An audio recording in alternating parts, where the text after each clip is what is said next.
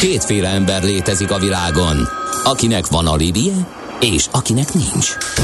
Az elsőnek ajánlott minket hallgatni, a másodiknak kötelező.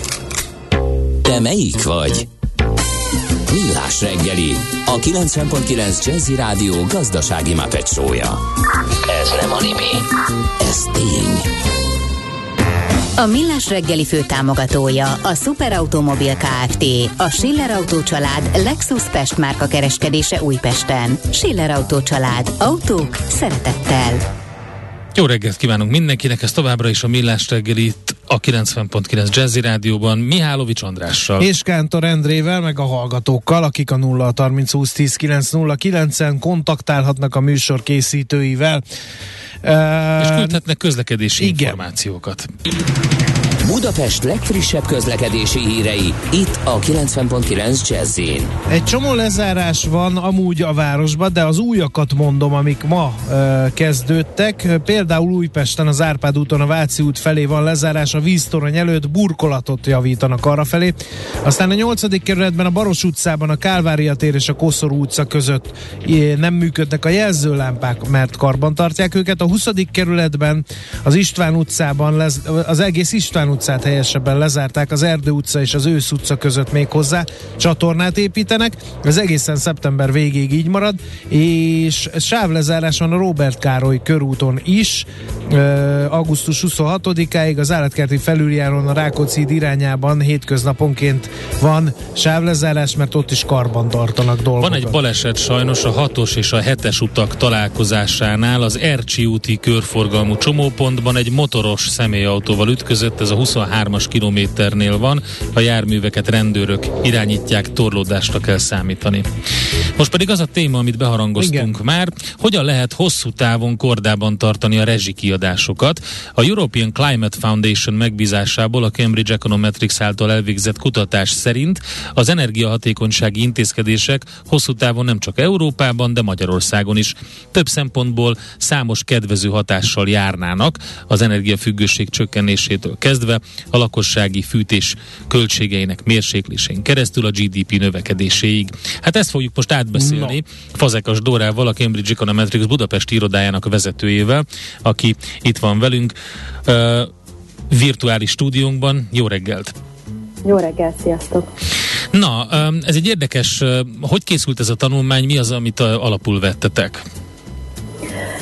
Ez a tanulmány, ahogy említetted, a European Climate Foundation megbízásából készült, és tulajdonképpen három modellt használtunk. Az egyik az egy épületállomány modell volt, amiben figyelembe vettünk különböző felújításokhoz tartozó fűtési energiákat, illetve fűtési keresleteket, és hogy milyen régiek az épületek, hányan laknak benne, tehát különböző típusokat vettünk figyelembe. Utána egy másik modellt ö, használtunk, ami egy fűtési modell volt, az, az azt vette figyelembe, hogy milyen fűtési technológiák vannak, ö, ezek hogyan terjedtek el a különböző európai országokban, és így a jelenlegi felhasználást figyelembe véve ö, foglalkoztunk ezzel. És van egy van ez az ISRIEMI modell, amiről már korábbi adásokban beszéltünk, ez egy, ez egy integrált makroökonometriai modell, ami figyelembe veszi az energiaszektort, a környezetet és a uh-huh. gazdaságot is, és ebbe tettük be ezeknek a, a, az almoduloknak az eredményeit, figyelembe véve, hogy ezek a, az, a különböző technológiai változások milyen fűtési keresletet keresletváltozásokat indukálnak, milyen felújítási költségváltozásokkal járnak mindezek a változások, illetve milyen infrastruktúra változási költségekkel járnak, és különböző szenáriókat, különböző forgatókönyveket vizsgáltunk, hogy hogyan lehetne kibocsátás mentessé tenni az európai mhm. épület állományt 2050-re, és Ezeket hasonlítottuk össze egymáshoz, és az jött ki, hogy az a, az a forgatókönyv a legcélszerűbb és leghatékonyabb, amiben a, az ö, energia hatékonyságot növeljük, illetve átállnak a hosszú távon a fogyasztók egy ö, ilyen hőszivattyús fűtési Aha. technológiára. Épp ezt akartam kérdezni, hogy ugye néztétek a fűtési technológiákat, a, a hatékonyságát, akkor ez a nyerő, ez a hőszivattyús dolog, és hogyha ez így elterjedne széles körben, akkor annak milyen e, e, gazdasági előnyei lehetnének, akár az országokra nézve, akár az európai közösségre nézve, akár mondjuk egy háztartásra nézve? Hát kezdve a legkisebbtől a háztartásról mindenképpen az lenne, hogy egyszerűen alacsonyabbak lennének a fűtési számlák. Gazdasági szinten pedig egyrészt a kiépítése ezeknek GDP növekedést okoz, csak azért is, mert, mert az építőipart felserkenti. Ezen kívül a EU, e, tehát EU szinten is gazdasági pozitív gazdasági eredményekkel járna. De min keresztül? Tehát, hogy ke, e, e, mert az egy politikai cél, hogy ne függjünk az orosz olajtól mondjuk, vagy az orosz gáztól. Láthatjuk ennek a hatásait, hogy mit jelent az, hogyha ez a függőség fennáll. Ugye épp e, tegnap jelentették be, hogy leállt a kőolajvezetéken az olajszállítás. Igen. De ez egy politikai dolog, bár ugye ez is pénzre váltható, gondolom.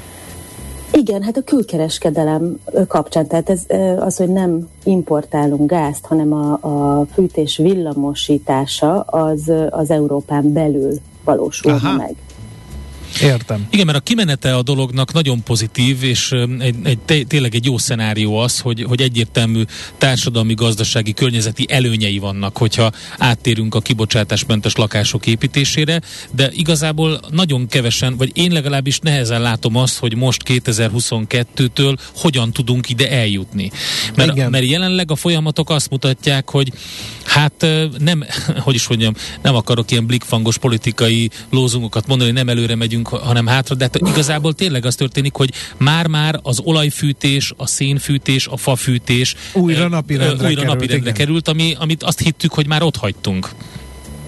Ez így van, hát az ellátás biztonság most ebben a helyzetben a legfontosabb, és most mondhatjuk, hogy jó lett volna ezt már hamarabb évekkel ezelőtt elkezdeni ezeket a korszerűsítéseket, meg a felújításokat, meg a napelemek tetőre helyezését, de úgy látszik, hogy az, hogy, hogy klímaváltozás, meg, meg energiaválság, ez nem volt egy elég hívó szó, hanem egyszerűen a költségek azok, amik, amik beszélnek, és most, hogy magasabbak lesznek az árak, vagy magasabbak az árak, így most már elkezdenek a, a, az emberek is akarni ezeken a, a ilyen beruházásokat megvalósítani. Természetesen az, a, az ennek a nehézsége, hogy ezek a, ezek a például nap, napkollektorok ugye amíg nem teljesen elterjedtek, amíg nem elegendően elterjedtek, addig drágább megoldás, mint a, mint a gáz. De ugyanez igaz gondolom használtunk. a hőszivattyúra is. Így van. Uh-huh. És ezért nagyon fontos a legelején az elterjedés megkönnyítésére állami támogatásokat nyújtani, és utána, ha már kellő mértékben elterjedt, akkor lehet teljesen versenyképes, sőt olcsóbb is hosszú távon, mint a, mint a foszilis uh-huh. energiákkal. Vannak számok, rendszerek. Dóra, arra vonatkozvást, hogy mondjuk mennyivel csökkenteni a az energiakiadásait Európának egy ilyen lépés sorozat? Mennyire növelni a GDP-t, a foglalkoztatást, stb. stb. Ezt kiszámoltátok?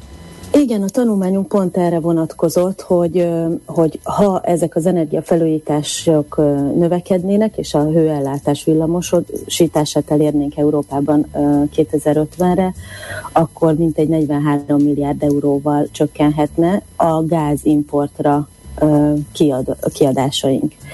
És, és 2030-ig pedig 15 milliárd euróval ez jött ki. A foglalkoztatás pedig pedig mintegy 1,2 millióval növekedve 2050-ig, elsősorban az építőiparban és az energiaszektorban. Uh-huh. Miért pont az épületekre koncentráltatok? Ugye a lakóépület építési ágazatról beszél a tanulmány, a széndiokszidmentes működésre kellene ezeket átállítani, akkor jönnének ezek az eredmények, de miért a lakóépületek? Miért nem mondjuk a közlekedés, miért nem az ipar, nem tudom én, ezer ágazat van, ami rendkívül nagy energiafelhasználó?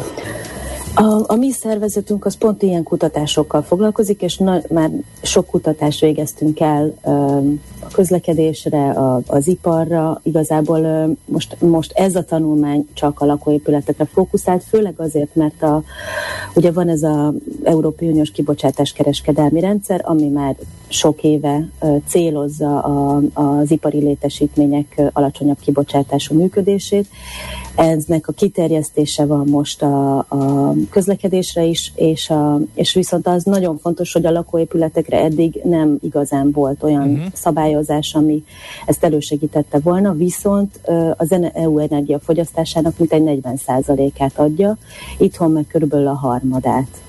Igen, ez nagyon fontos, és pont azon gondolkodtam, miközben beszélgetettek Andrással, hogy már elindult egy olyan folyamat, ami ezt segíteni fogja, bármilyen rosszul is hangzik, hiszen azokra a lakóépületekre, amik mondjuk gázra voltak optimalizálva, kevéssé vannak szigetelve, tehát az infrastruktúrájuk nem annyira jó, nincsenek olyan jó állapotban, ott ugye egyre kevesebb lesz a kereslet, drágul a fenntartásuk. Tehát az új lakóépületeket a fejlesztők biztosan olyanra próbálják meg optimalizálni, hogy pont energiahatékonyság szempontjából nagyon jók legyenek, és kibocsátásmentesek legyenek. De én nem ebben látom a problémát. Abban látom a problémát, hogy a magyar kisfalvakban, sőt, a ha körülnézünk Budapesten is, a régébbi épületek nem korszerűek energiahatékonysági szempontból, és erre nincsenek programok, hogy ezeket korszerűsítsük. Jól érzem én ezt, hogy ez, ez lenne a nagy kihívás igazából?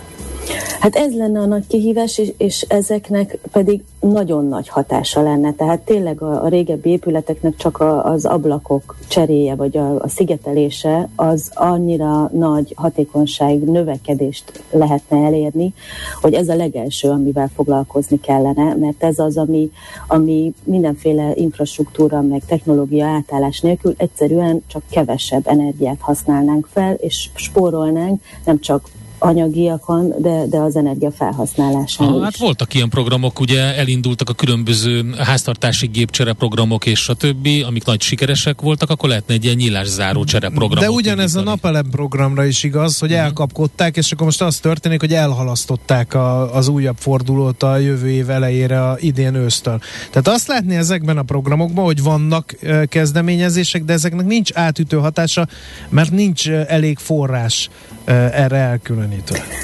Hát igen, szerint nagyon fontos lenne erre elkülöníteni, átcsoportosítani forrásokat, tehát mindazok a források, amik eddig a másra mentek el, ezek, ezek elengedhetetlen lenne, hogy ide csoportosítsák, illetve ö, könnyűvé tenni ezeket a programokat, uh-huh. tehát hogy tényleg egy sima vidéki ö, család tudjon erre pályázni, ne egy bonyolult pályázati rendszer legyen, ne egy, ne egy nehéz administratív folyamat, hanem egy, egy, egy, egy egyszerűsített folyamat, egy ilyen egyablakos módszer.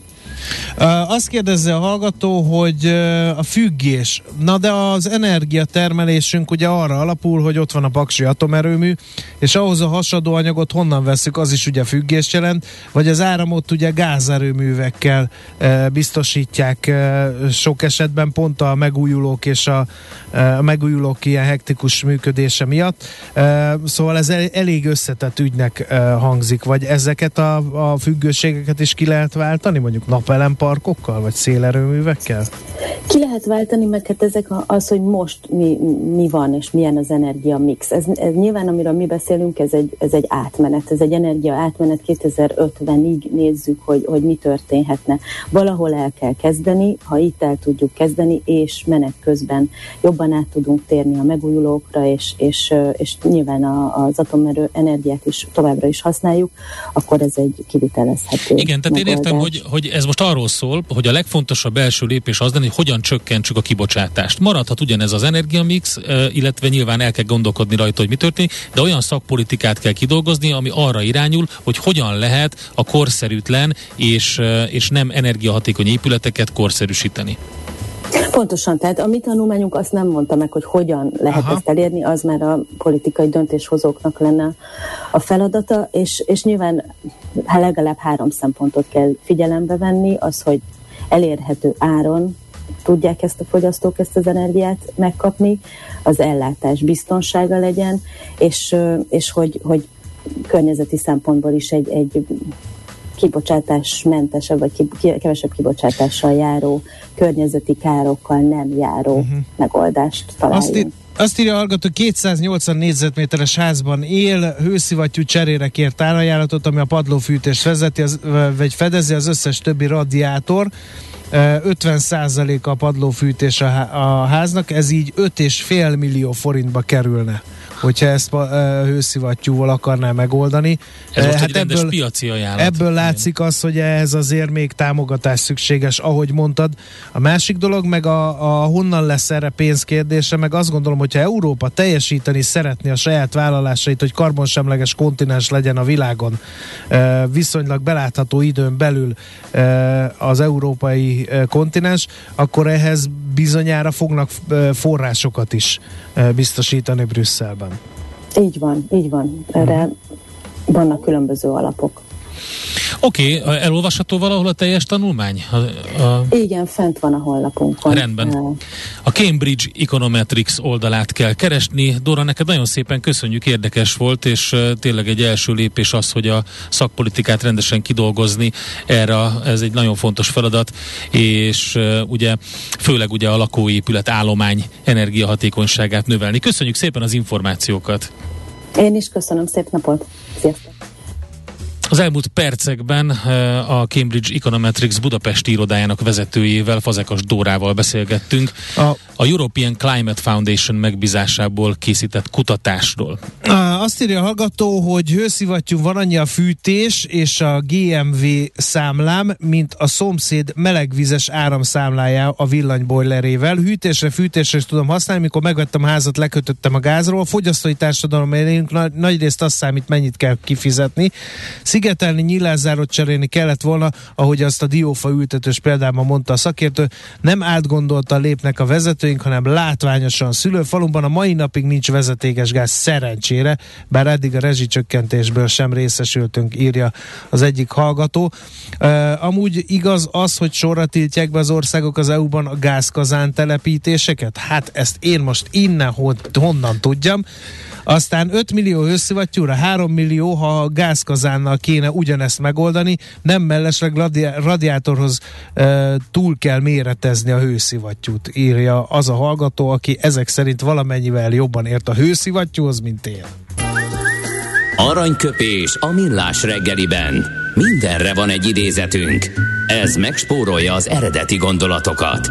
De nem mind arany, ami fényli. Lehet kedvező körülmények közt gyémánt is. Mai egyik születésnaposunk az 1912-ben született Jorge Amado, brazil író. Ő mondta egyszer, nem mindig lehet összebékíteni az elméletet és a gyakorlatot. Vannak az életben piszkos bonyodalmak. Hát ugye ez az Én ma egy nyugodt, higgadt, ember tervezésen végez. toleráló, egymás szavába nem vágó rádió műsor terveztem, ehhez képest egy ez volt az elfordulás elmélet. lett a gyakorlat, mert piszkos bonyodalmak adottak, melyeket egy szóba sűrítve tudok megmagyarázni. Kántor Endre. Egyre keményebb vagy, András. Egyre. Aranyköpés hangzott el a millás reggeliben. Ne feledd, tanulni ezüst, megjegyezni arany. Ez meg mi? Jé, egy okos morzsa. Az Okos Morzsák támogatója a Surgeon ZRT, az önműködő kis- és középvállalatok cégépítő partnere. A controlling már mélyen beleívódott a nagyvállalatok gyakorlatába. De miért lehet az jó a KKV szektornak? Mert a controlling közvetetten növeli a versenyképességet, segítségével a cég gyorsabban reagálhat a piaci viszonyok megváltozására, csökkenti a problémák feltárására és megoldására fordított időt, rendszerességre és következetességre tanít. Az Okos Morzsák támogatója a Surgeon ZRT, az önműködő kis- és középvállalatok cégépítő partnere. Surgeon ZRT, az üzleti vállalati tanácsadó. Egy jó ötlet, már fél siker. Az innováció, kreativitás hajtja a GDP-t, növeli a versenyképességet, munkahelyeket teremt. Kigondolni nehéz, eltulajdonítani azonban könnyű. A nemzeti tudásbázist és a kulturális vagyont hatékonyan kell védeni. A szellemi tulajdon kincset ér. Gondolkodom, tehát vagyon. A rovat támogatója a Szellemi Tulajdon Nemzeti Hivatala. Na nézzük akkor, hogy hogyan lehet um, levédeni, vagy oltalmat szerezni a vízi edzésre. Itt van velünk a vonalban, illetve uh, virtuális stúdiumban Pribéi Péter, aquafitness edző és vízi rehabilitációs szakember. Jó reggelt! Jó reggelt kívánok, köszöntök mindenkit szeretettel. No, a vízilabdázókat segíteni egy új módszer, vagyis egy eszköz, vagy egy módszer és egy eszköz, nem tudom, ezt majd te elmondod, mert hogy az első kérdés az az, hogy miről is van itt szó? Mit, mi az, amit levédettetek? Egy eszközt, egy eljárásrendet, vagy mindezt együtt? Mondom. Hát 22 éve foglalkozok Magyarországon a vízi rehabilitációval, így kezdődött ez az egész dolog, és így jött az ötlet. 22 év alatt rengeteg minden történt, és az elején még különféle külföldről szereztem be az eszközeimet, és használtam azokat. Utána rájöttem, hogy mi lenne, ha én saját eszközparkot ö, alakítanék ki, és saját eszközöket kezdenék el gyártani, úgy, ahogy én gondolom, és úgy alakítom ki, ahogy én szeretném. Így jött ez az egész ötlet, és így indult. És olyan eszközrendszert alakítottam ki, és olyan ö, eszközöket kezdtünk el gyártani, ami még nem létezett a piacon. Ez volt az indító. Aztán utána felkeresett Szívos Márton, mint vízilabda edző, hogy elkezdte használni a mi általunk fejlesztett vízilabdás eszközöket, és nagyon szereti, és nagyon tetszett neki. És leültünk beszélgetni, és mondta, hogy mi lenne, ha kifejlesztenénk a vízilabdásoknak megint egy speciális vadonatúj eszköz, ami még nincsen a világon. Úgyhogy így indult el az egész történet. Uh-huh. Uh, hogy kell ezt elképzelni a gyakorlatban? A gyakorlatban úgy kell elképzelni, amit a Szívos Marcival fejlesztettünk, ez a vízilabdásoknak, hogy ez egy fal, ami úszik a víz felszínén, két méter széles és 68 centi magas. A, ez bárhol ilyen medencében fel tudjuk szerelni ezt a falat, és azt a célt szolgálja, hogy a vízilabdásokat eltakarjuk egymástól, és kitakarjuk egymástól, hogy ne lássák egymást, úgy tudnak passzolni a vízben, úgy tudnak kapura lőni a vízben, hogy ki kell emelkedniük a gatyájukig, hogy átlőjék ezt a falat. Ha nem emelkednek ki, nem látják, hova megy a labda. Hú, de szeretnek titeket, szeretnek akkor a vízilabdások titeket. Hány névtelen levelet kaptatok, hogy Közpéter, Közmárci, ezt nem Igen. kellett volna. Na, de több komolyságot, miért volt, vagy hogy jutott eszetekbe egyáltalán, hogy oltalmat szerezzetek? Miért volt ez fontos? Úgy, hogy nekem már volt előtte szabadalmam és mintaoltalmam is, nem csak Magyarországon, hanem illetve külföldön is, és van az maga az Aquavolgy márka már létezik régóta a piacon, és én tudtam, hogy hogy kell ezt az egész dolgot végigvinni, mert már többször végigcsináltam. Uh-huh. És mondtam is a Marcinak, hogy most akkor ebben én már abszolút otthon érzem magam, és tudom, hogy mennyire fontos és lényeges az, ha egy olyan dolgot talál ki az ember, ami még nem létezik a piacon, és egyedülálló, az fontosnak tartottam, hogy levédessük, ugyanúgy, mint a többi termékeinket is. Uh-huh. Mennyire volt ez az eljárás nehéz, mennyire volt szükség sok adminisztrációra, mennyire volt drága? Ö, az eljárás nem annyira bonyolult, mert több szabadalmi iroda is létezik Budapesten, és már volt ilyen bejáratot tudtunk az előzőekkel kapcsolatban, úgyhogy tudtam már kihez kell fordulni. Egy szabadalmi ügyvivőnek pont az a feladata, hogy nekünk nem kell ahhoz érteni, hogy pontosan hogy kell megfogalmazni ezt a szöveget. Az ő munkája az, és ő segít mindenben, és tud tanácsot adni, hogy mit, hogyan kell levédetni. És ez egy nagyon fontos kérdés, hogy mikor védetjük le azt a bizonyos találmányt. Ez egy nagyon jó tanács a többieknek szerintem, hogy nem mindegy, hogy melyik fázisban jelenti be az ember a szabadalmat vagy a mintaoltalmat, mert ha még nincs teljesen kiforgva az az eszköz, amit ő kitalált, és túl hamar védeti le, az se jó. Ha túl sokat vár, az se jó úgyhogy meg kell találni azt a pontos időtartamot, hogy a, amikor a találmány abba a fázisba kerül, hogy érdemes most már azzal foglalkozni, hogy uh-huh. szabadomat, illetve mintaoltalmat szerezzen a termék. Akkor már még két gyakorlati probléma, hogy volt-e arra példa, hogy megpróbálták nem feltétlenül ezt a terméket, hanem más, mondhatod, hogy több szabadalmad is van, másikat hamisítani? Folyamatosan keressük, és egész jó kapcsolatban vagyunk, és ott a többi nagy céggel, akik gyártanak vízisportszereket. Európa legnagyobb vízisportszer gyártója is a partnerünk, és szerencsére ő nem próbálta el lenyúlni az ötletünket, hanem szerződést kötött velünk, hogy ő értékesíti Aha. a mi általunk forgalmazott termékeket. Úgyhogy ebből a szempontból jó tapasztalataink vannak. Szuper. Már csak az utolsó kérdés pedig legyen az, hogy hogy dől el ez a fejedben, hogy melyik országra kérsz oltalmat, és melyik országra nem? Mert ez egy nagy kérdés, és akkor nyilván, ha az egész világra kérsz, az jóval drágább, mint ha csak azt mondod, hogy a vízilabda nagy hatalmakra, uram, bocsá. Pontosan, pontosan. Ez egy óriási, fontos döntésnek tartom, és nagyon lényeges, hogy mikor, és nem is még az, az sem mindegy, hogy melyik országokra, mert külön lehet kérni. És más a szabadalom, és más a mintaoltalom. És ezt előre a stratégiát ki kell találni, és mindenkinek azt tanácsolom, hogy pontosan ne csak vakvilágba lövöldözön, hogy na erre az országra is, arra az országra is, hanem jól át kell gondolni előre, hogy mikor, melyik országba szeretne ö, szabadalmat vagy mintahatalmat kérni az adott termékre. Jó, Próbálták hát egyébként hamisítani? Már megkérdeztem. De igen, azt értem, igen. de hogy, hogy a, az Ugye, előző... De bármit, én úgy gondolom, hogy bármit lehet hamisítani, igen. és Kínában bármit meg tudnak csinálni bármikor. Úgyhogy ezzel ellen védekezni a legnehezebb. Igen. De van több tapasztalatom, ebben ilyen szempontból ismerek több ilyen innovatív feltárat, mint én, és ő, akinek volt már, hogy például az Adidas is ellopta az ő találmányát. És hát igen, erről még nem beszéltünk is a műsorban maga, amikor ugye rendeződött ez a jogvita, és elég sok pénzt volt kénytelen az Adidas uh, kifizetni. Azért a bizonyos futballcipő csíkért, amit ő talált. Pontosan, pontosan, pontosan. Én is ismerem az illet. Jó, nagyon szépen köszönjük Péter, és hát uh, sok ilyen vállalkozót kívánunk Magyarországnak, aki ennyire előre látó az a szabadalmi oltalom tekintetében. A terméknek a piaci sikeréhez meg, meg drukkolunk. Nagyon szépen köszönöm. Köszönjük még egyszer, szervusz, szép, szép napot. napot! Szép napot, sziasztok! Pribéi Péter aquafitness edzővel és vízi rehabilitációs szakemberrel beszélgettünk annak kapcsán, hogy egy új vízilabdás tréning eszközt, vízi tréning eszközt talált ki, és ennek a szabadalmi hátterét tártuk fel.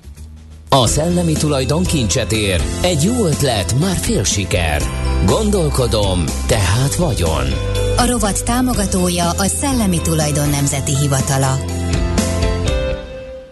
Szívesen böngésznél a nemzetközi és hazai piacokon? Meglovagolnád a hullámokat? Akkor neked való a Hotspot piaci körkép az Erste befektetési ZRT szakértőivel. Gyors jelentések, gazdasági mutatók, események. Nálunk mindent megtalálsz szakértőink tolmácsolásában. Ha azonnali és releváns információra van szükséged, csatlakozz piaci hotspotunkhoz. Jelszó Profit nagy P-vel. A vonalban itt van velünk Kababik József üzletkötő. Szevasz Józsi, mi a helyzet?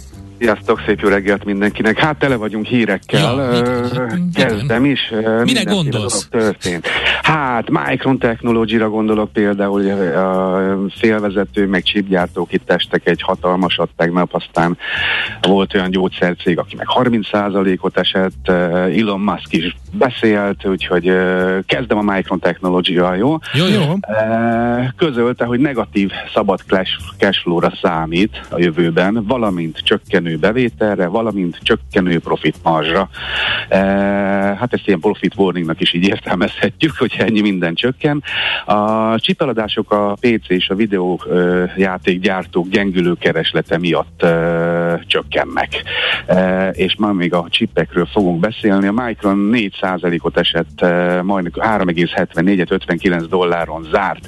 E, Warren Buffett kedvenc olajcég, ez az Occidental Petroleum, uh-huh most már 20%-ra növelte a részesedését benne a Berkshire Hathaway, aki egyébként gyors jelentett szombaton, az jó is lett, de akkor mi csak 17%-nál álltak ebben az olajcégben, most meg már 20%-ra növelték a részesedést. És ezért volt ez a hatalmas mínusz a, a Warren Buffettnek a profitjában, vagy a, igen, hát ugye ez mindenki megdöbbent rajta, hogy nem, nem, a portfóliója nem teljesített olyan jól.